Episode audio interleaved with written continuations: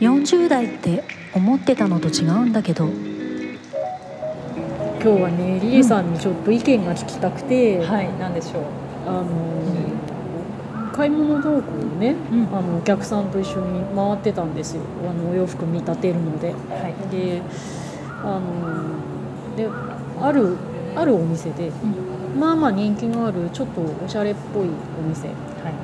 であのお客さんがね、に、まあ、このススカートをおすすめして、ん。であ本人もお客様もいいかもと思って、うん。じゃあ試着してみましょうって言って試着ししたんですよ。はい。でまあ適当に上も見繕って上下で着てもらって、うん。で実際ね似合ってたし、ん。本人もまんざらでもなさそうだったんですけど、じゃあどうします？これにします？って言ったら、はい。あでもねちょっとちょっと待ってくださいって言って言われてはい。これねすごくいいんだけどちょっとうん。おしゃれすぎて自信ないかもって言われたの。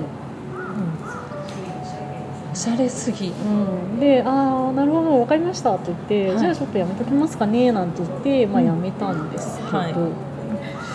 まああの確かに、ん。えっとすごいノーマルなデザインではないなかったんですよ。あのなんだろうな、えっと裾に一段入ってて、はい。裾だけ一番裾のとこに一段だけ、えっとなんというかティアードの一番下だけあるみたいなああはいはい。感じ。うん下だけだから、えっと切り替えからギャザーがあって、うん。ちょっとだけ裾にボリュームのあるうん。デザインだったんですけど、でまあ、が色柄とかは全然派手ではなくて、可愛かったんですけど、うん。まあ、ちょっとおしゃれすぎると。うん。こうおしゃれすぎて自信がないっていうのは、わなんとなくわかるんですけど、うん。そういうのってあります、ああおしゃれすぎて。ちょっとわかる気はします。これどういうことなのかな、多分ねあのスタイリングをあのそういうプロの方にね、うん。お願いするぐらいの方ですから、おしゃれの意識が高かったりとかね、うんうん。あとはそうね。あのよりこう自分に合うもの、うんうん。うん。よりあのな今をアップデートできるようなものをうん。求めてるんだと思うんです。よ、うんうん。うん。思うんですけどもあの なんだろうな。やっぱり、えっと日常との乖離がやっぱり多少出てきてしまうと思うんですよ。あの、プロの目線で選んだものと、うんうん普段自分が着ているもの、まあそれは当然ですよね。うんうんでそのこう帰りを受け入れられる人と「うん。えいや!」っていける人と、ちょっと待ってってなっちゃう人といると思うんですよ。うん。なるほどね。変化がちょっと怖いっていうのかな。うん。なるほど。ちょっとはね着回しができるかなっていうのが、ああまあね、うん。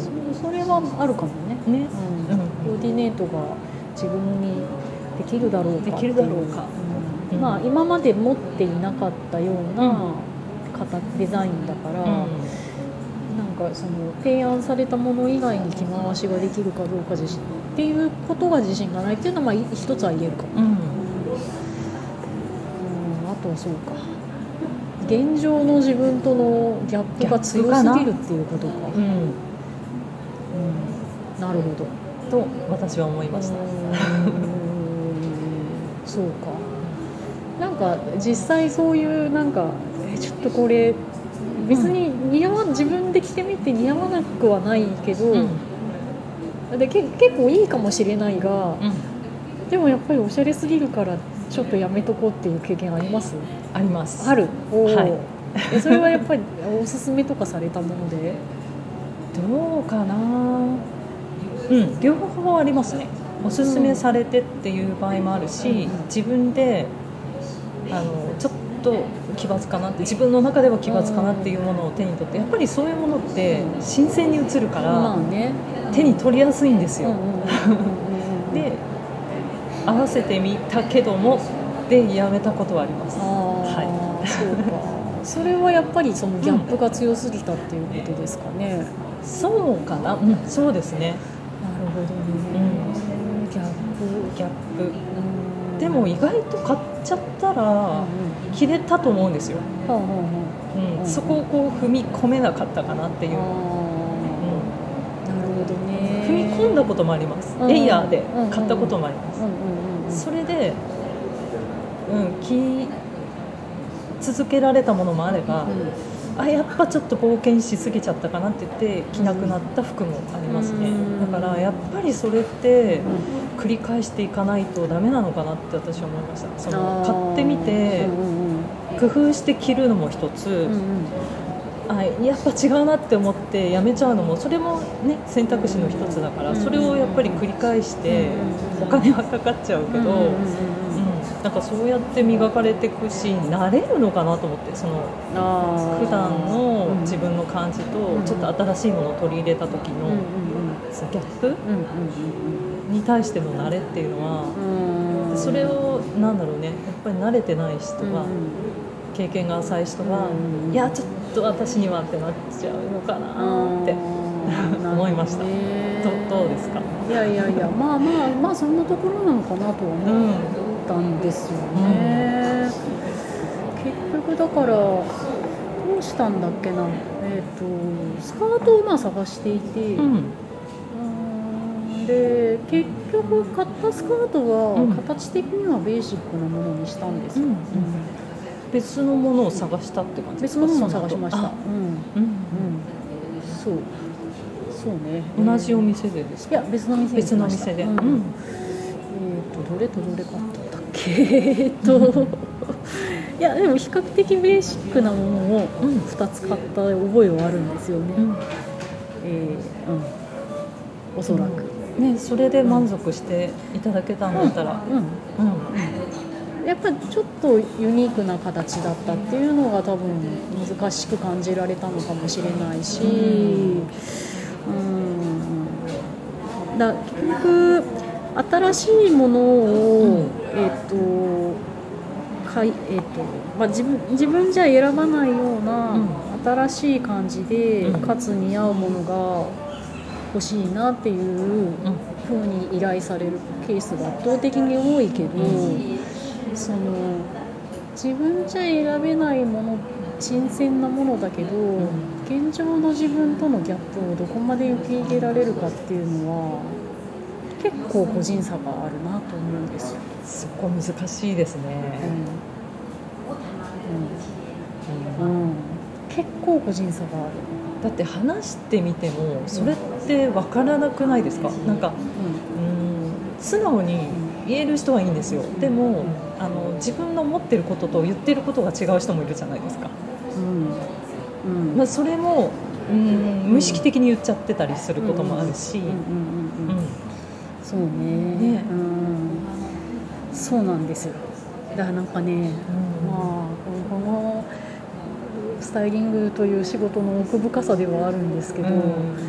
本当になんかかなりそのギャップが、えー、と幅をある程度認めてくれる人と、なんか本当に自分が買うほんのわずかな延長線上までしか許してくれない人といて、うん、なんか。難しいな。そう。でそのほんのわずかしか許してくれない人の時は、うん。私がやることはあんまりないです、ああそっか。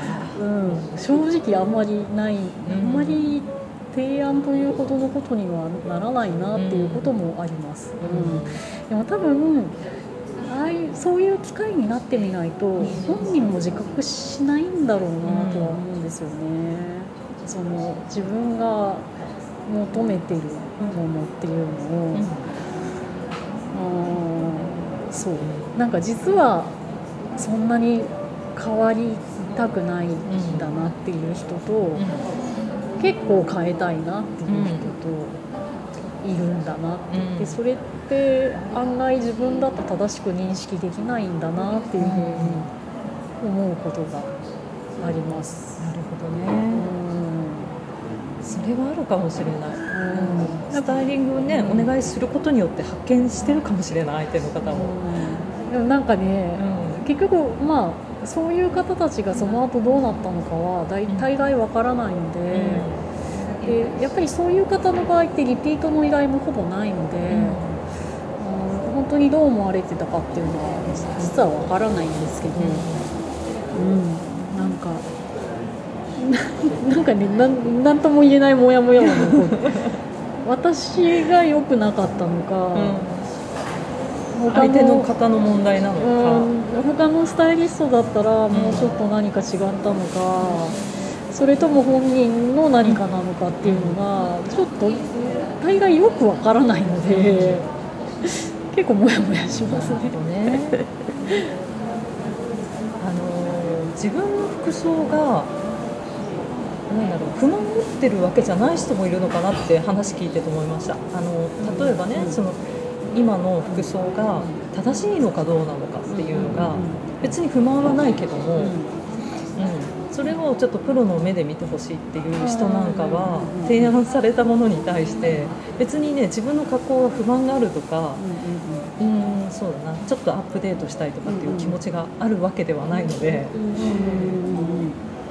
ちょっとそういう気持ちあるかもしれないけども、うん、基本的にこう合ってるかどうかが知りたいっていう人なんかは、うん、提案されたものに対して、うん、ってなるのかもしれないなってちょっと思いました。そうね。新しい自分になりたいとかだったら、ね、受け入れやすいのかもしれないけど、うん、そう。なんだろう。今の私で正解なのかしらっていう、うん、まあだから意外と、うん、自分のファッションについて、自分でどう思ってるのかっていうのは、案外みんな自覚はできてないよねっていう、そうかもしれない、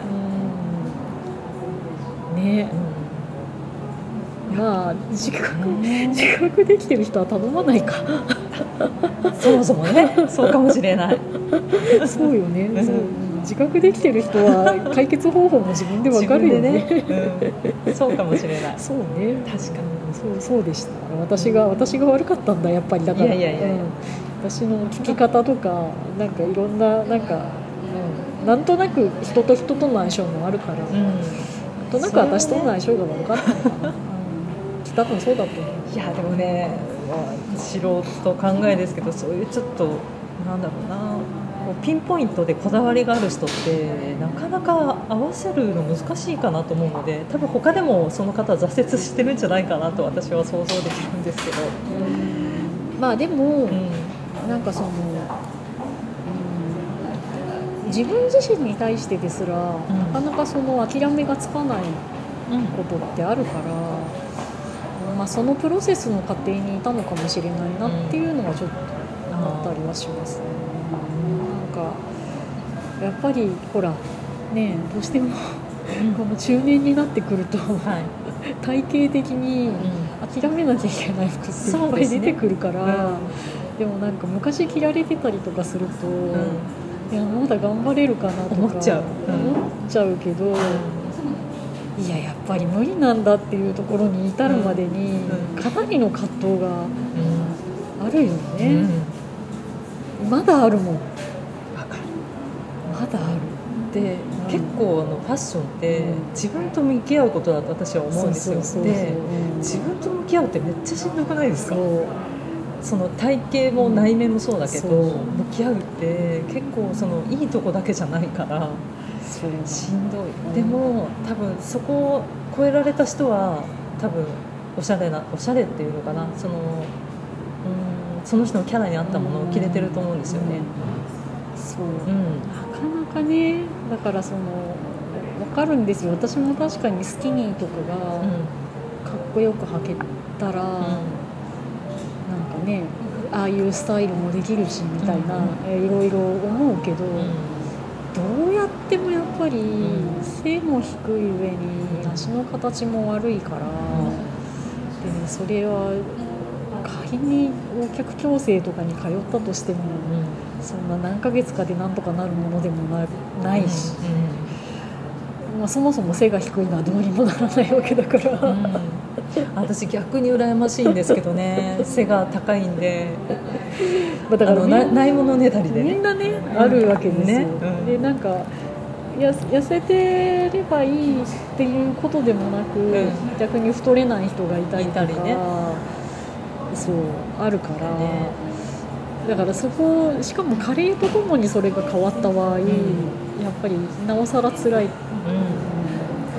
あのどうなんですか？そのさっき言われてたみたいにあの年重ねてくるとね体型だったり、まあ、肌質とかいろいろ変わってきて、昔着れた服が着れないとか、まあ、ちょっと似合わなくなってきたよみたいなのがあると思うんですけど、うん。逆に若い時にあこの色私似合わないかなとか、うん。この形はちょっとって思ってたものが、うんその体型が変わったことによって、うん。逆に着れるようになるってことはないんですか？であると思いありますますよね、うん。そう、うん。逆もあるんじゃないかななんて思って。うん、普通にあると思います。ね。うん、あとその、まあ、体型もそうなんだけど、うん。ん。なんかいい意味での貫禄というか、ん。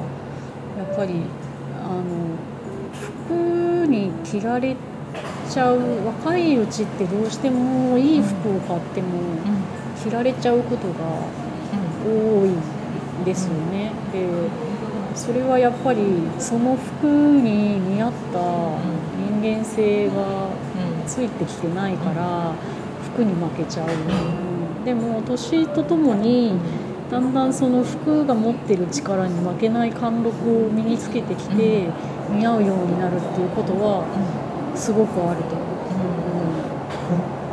うん、ここはなんかねなかなかその10代20代の人には説明しづらいことだし、なんなら言う言うと反感を買うかもしれない、うん、なんかなんだろうお金さえあればいくらでも着られるんじゃないかとか言われかねないんだけど、うん、でもなんかねそう着物とかの方がもしかしたら分かりやすいのかもしれないけど、ん。日本は歴史が着物の方が長いからね。やっぱりなんかすごい服、うん、なんかその作り手の思いが強かったり歴史が長かったりするブランドのものってやっぱり服そのものの持ってる力がすごく強いから、人間性が合わないとね着着られちゃいますよね。うんそうその良さってあるかなと思って年重ねていって、ねそう。だからカバンとかもそうですよ、うん。なブランドバッグとかは本当にすごい分かりやすい例でう ちらの若い頃って若い子がブランドバッグいっぱい持ってたじゃない。うんバカみたいにありましたね。ボートンとかプラウダとか、なんか服は別になんか大したもん着てない。のに、うん。バッグだけすごいブランドのをなんかこぞって持ってて。持ってた持ってた。まあ、あれ変だったと思うんだけど、うん。まあ、変い今見ても多分変なんだけど、変あれはだからそれを言語化していくとなんか中身が見合ってないのに、うん。なんかいいバッグだけいいの持ってるっていうのが変だっていうことだと思うよ、うん。うんだから、まあ、洋服でも同じことが言えるから、だから年とともに似合ってくる服はある、あるよね。これはもう確実にある、私ねなんか若い時ってあのあんまり個性が出ない気がするんです。あの人によってはあると思いますよ、あの細かく見ると、うんでもあの世代で見た時にまだこう何者でもないっていうところもあるし、まあ、肌綺麗だったりとかするんですけど、こう強い個性は、うん、あのその年重ねてきた人に比べるとね、うんでそれがだんだんこう年を重ねていってあの悪いところも含めてですよ。お肉が下がってきたりとか、ついてほしくないところ作っていうのも含めて、より個性がそれぞれの個性が際立ってくると思うんですよ。なのでちょっと個性の強い服だったりとか、うんあの強めの色だったりとかっていうのが似合ってきたりするのかなと思って負けない、うん。うん。そうね。だそれ生かすと、ううんなんか素敵なんじゃないかなと思って、うん。まあお金がかかる場合が多いっていうのが問題ではあるんですけどあねお金かかる、うんそのやっぱり年あの年を取るとともに、あの若い頃に似合わなかった服が似合うようになるっていうののまあえっ、と一つのジャンルとして、えっ、とすごくだから格式高い服とかが似合うようになるっていうのは出てくるけど、はい、まあ金がかかる。そうですね。高いからね。うん。それはちょっと欠点の一つかな。うん、あとそのななんというか、えー、とここが一番難しいポイントなんだけど、はい。お金はかけないで、えっとその年齢の人が来てても違和感が出なくするためには、えっと安いものを買う場合、高見えしなければいけないんですよ。あそこ重要ですね。うん。でこのね高見えっていうのが、いやなんかすごいウェブ記事とか雑誌ではものすごい見るけどよく見る。これはね何をもって高見えっていうのかっていうのを、あの私たちはあのいわゆるプロプロ目線では高見えの要素って分かるし、ある程度言えるけど、果たして一般の人に高見えとそうじゃないものって具体的にどうやって区別つけるんだろうかっていうのは結構難しいんだろうなって思います。ああそう言われると難しいかも。うん普通に読んでるけどウェブの記事とか。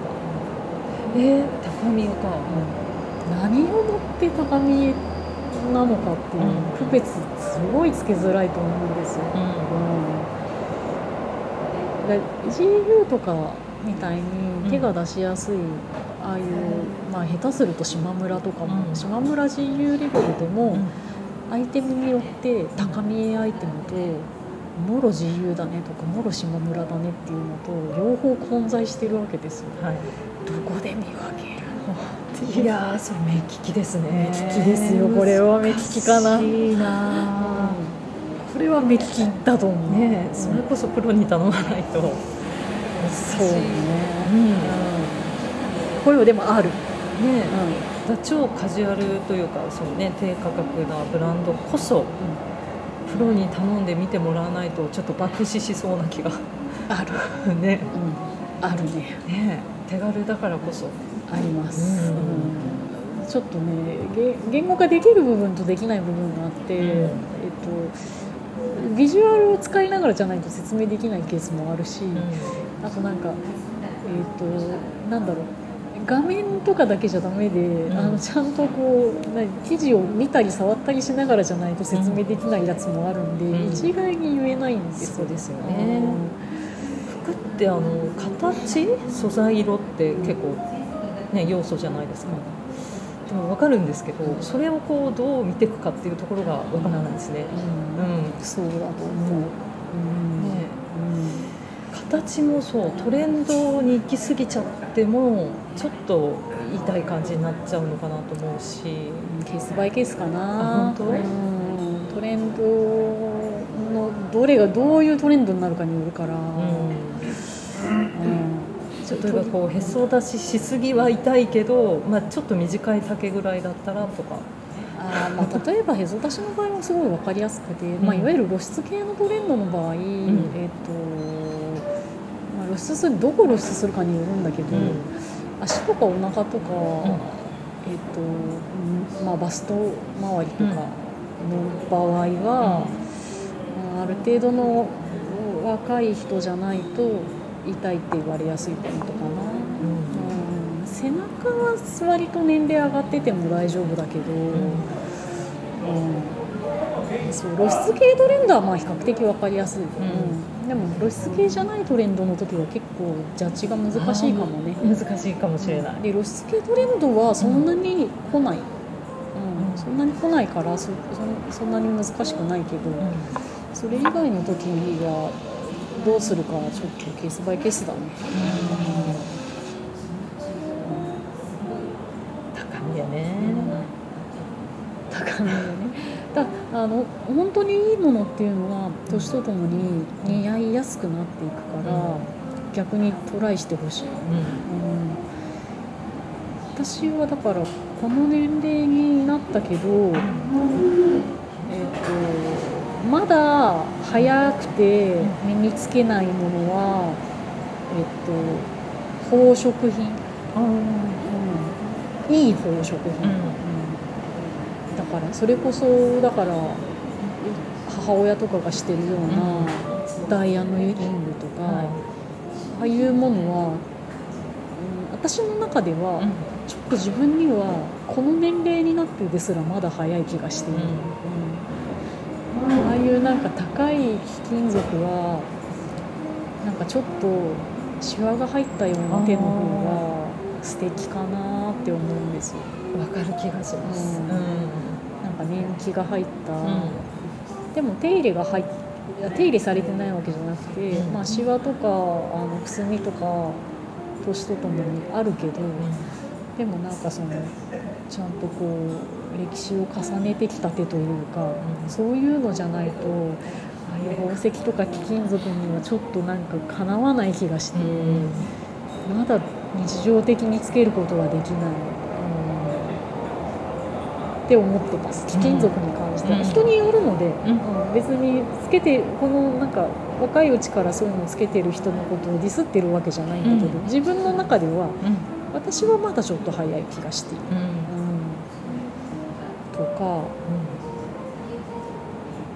うん、どうでしょうね。人によって手が出しやすいやつ。どうなんだろう。なんかそんなにバカ高いアイテムじゃなくても、ん。例えばいわゆるトラット。うん。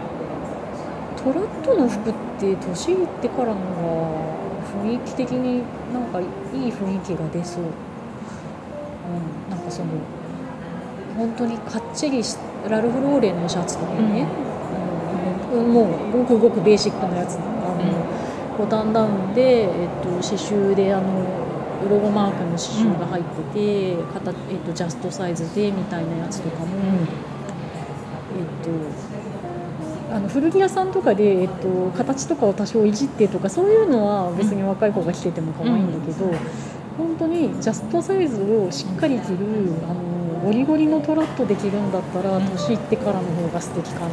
ああなるほどねうんあんまりなんか20代のうちにそれ着てもまあなんかいいとこの人なのねうんぐらいな印象しかなくて、雰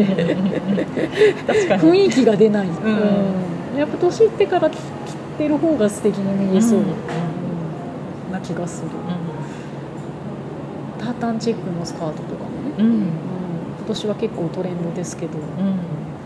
あのいいタータンチあのブリティッシュあのイギリスから輸入してきたようなあの色使いが多多色多色織りのすごい綺麗なタータンチェックのあの巻きスカートとか、ある程度年齢いってから履いてた方が雰囲気が良さそう、うん。なるほどね。あれ一昔前にもありましたね流行った時ね。あれはまあ定期的に流行るんだけどうん。もともといわゆるトラットのあの本当にいわゆるスコットランドのあの定番アイテムなので、昔からあるし、ん。好きな人はずっと着てるし、うん。あれ確かにそうね。若い人が着てるのとまあかなり変わりますね。うん。まあだからね制服とかでもタータンチェックのスカートは採用してるから、うん。一見若い子のアイテムのようにん。錯覚するんだけど、いわゆるその制服になっちゃうんですよ若い子着ると。そうそう若いと制服にしか見えないんですよ、うんでもあのちゃんと年齢を経てきて、うん。でももともとのタータンチェックの巻きスカートってあんなミニではなくて、うん。えっと、ミドル丈とかあとロングですよね、だから長いやつとかを、ある程度年齢がいって落ち着きと貫禄が出てきた人うん。がしっとりと着てるのはすごくかっこいいと思うんだよね、そう。かっこいいと思うな。かっこいいかも。うにだからウールのブレザーとか合わせたりとか、おしゃれだな。それをこうちょっと初老ぐらいのうん。おばさんから、まあ、おばあちゃんでもいいけど、うんが着てるのはかっこいいんじゃない。かなと思うの、うんただしちゃんちゃんといいやつね。うん。あのタータンチェックの生地ほど安っぽいのと輸入のいいやつの差は激しい、それこそあれですよね。若い子の間違ってきちゃったみたいな雰囲気出ちゃいますもんね選ばないとね。あら頑張って若作りしちゃってみたいなね。そこは確かに重要かも。う。ん。だから年を取ってきたら、うまあね、普段着るものはうん。別に安いものうん。とか手ご手頃なものでいいけど、なんかちょっと今日はおしゃれをするぞとかちょっと今日は気張っていきたいなっていうふうになんかちょっといいものを、えー、と用意してそれがちゃんと似合う年齢にだんだんだんだんなっていくのでなんかこうそういう楽しみ方をすると死ぬまでおしゃれできるんじゃないかなと思うんだよね。ちょっと最初に喋ってたテーマとだいぶ乖離したんだけど。最初あそっかおしゃれすぎるおしてゃれすぎるうんとだから自分がだからなんだろう自分変わりたいけど、ん。どこまでギャップを許容するのかっていうところから、だからギャップを許容するのはなんか加齢によるなんかその加齢によって若い頃とギャップが出てきてる場合とかは本当にきついよねっていう流れになって、でもまあ年取れば年取ったなりに似合うアイテムも出てくるよねっていう。うんうん。流れでしたかね。そうです総ね。括してみるはそう。まああのぜひねあうんの年を取るのは悪いことばっかりじゃないと信じて、うん。なんか勝負服をね、いそうですね。はい、皆さんもぜひ見つけてみてくださいはい。